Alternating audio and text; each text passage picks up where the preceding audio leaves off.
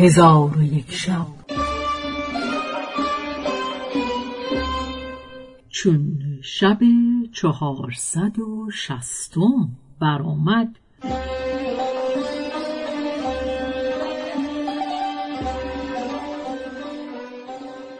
گفت ای ملک جوان هنوز پادشاه از حدیث گفتن با خیشتن فارغ نشده بود که مردی به خارج قصر درآمد که جامعه کهن در برداشت و به هیئت دریوزگان انبانی از گردن آویخته بود. پس در قصر را سخت بکوفت بدان سان که نزدیک شد قصر از هم فرو ریزد. غلامان به سوی در برجستند و بانگ به کوبنده در بزدند و به او گفتند وای بر تو! این چه کار است؟ صبر کن تا ملک تعام خورد و از تهمانده ملک تو را نواله بخشیم. آن مرد به غلامان گفت ملک را بگویید به سوی من آید. مرا با او سخنی هست و کاری ضرور با او دارم. غلامان به او گفتند دور شو. تو کیستی که ملک را به بیرون آمدن امر می‌کنی؟ آن مرد به ایشان گفت شما پیغام مرا به ملک برسانید. غلامان به سوی ملک آمدند و پیغام بگذاردند ملک به ایشان گفت که چرا او را نیازردید و از در نراندید؟ آنگاه آن مرد در را سخت تر از نخستین بکوبید. غلامان با چوب و اسلحه به سوی او برخواستند و قصد محاربت او کردند. آن مرد بانگ بر ایشان زد و گفت در جای خیشتن بنشینید که من ملک الموتم. غلامان به حراس اندر شدند و عقلشان برفت و اندامشان بلرزید و از حرکت باز ماندند. ملک به ایشان گفت ملک الموت را بگویید که دیگری عوض من بگیرد. ملک الموت گفت عوض نگیرم. نیامده ام مگر از برای تو تا میانه تو و نعمتهایی که جمع کرده ای جدایی افکنم.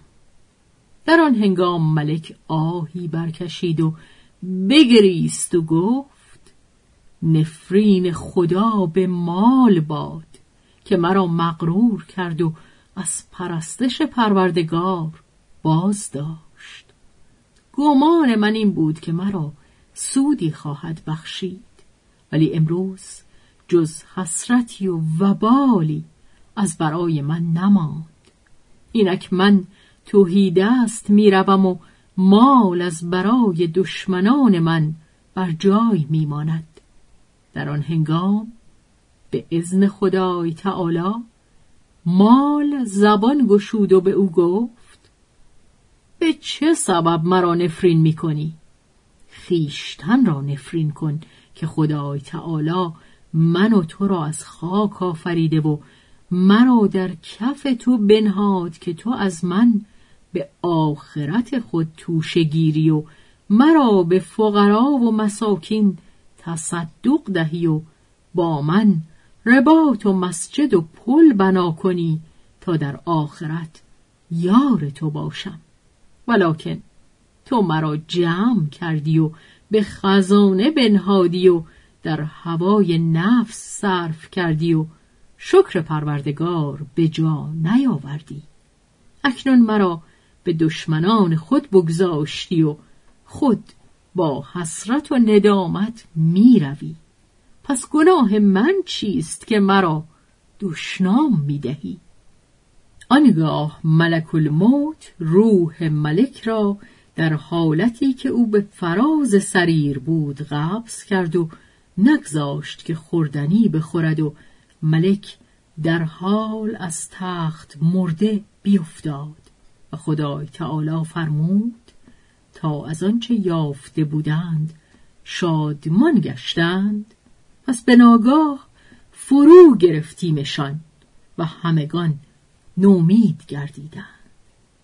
بخشی از آیه چهل و چهارم سوره انعام.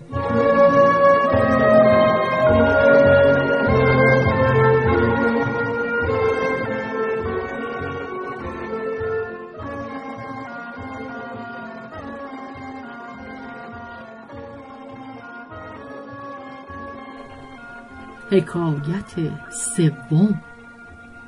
و از جمله حکایت ها این است که ملکی با حشمت از ملوک بنی اسرائیل روزی بر تخت مملکت نشسته بود.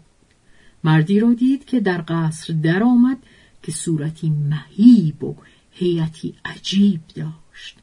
ملک از آمدن او آزرده شد و از هیئت او حراس کرده به سوی او برخواسته به او گفت ای مرد تو کیستی و بی اجازت من چرا به خانه من آمدی؟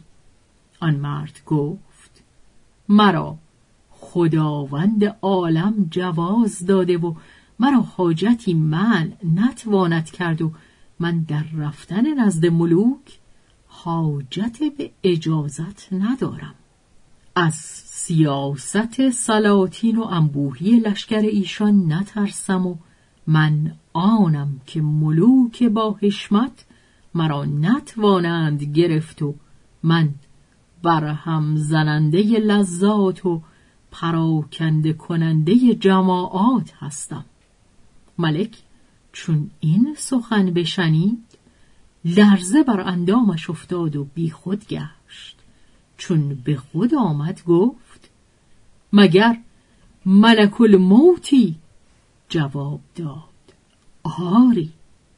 گفت تو را به خدا سوگند می دهم که یک روز مرا مهلت ده تا از گناهان خود استغفار کنم و از پروردگار خود معذرت جویم و مالی که دارم به خداوندان آن رد کنم که مرا طاقت مشقت و حساب و رنج عذاب نیست. ملک الموت گفت هیهات هیهات این آرزو محال است. چون قصه به دینجا رسید بامداد شد و شهرزاد لب از داستان فرو بست.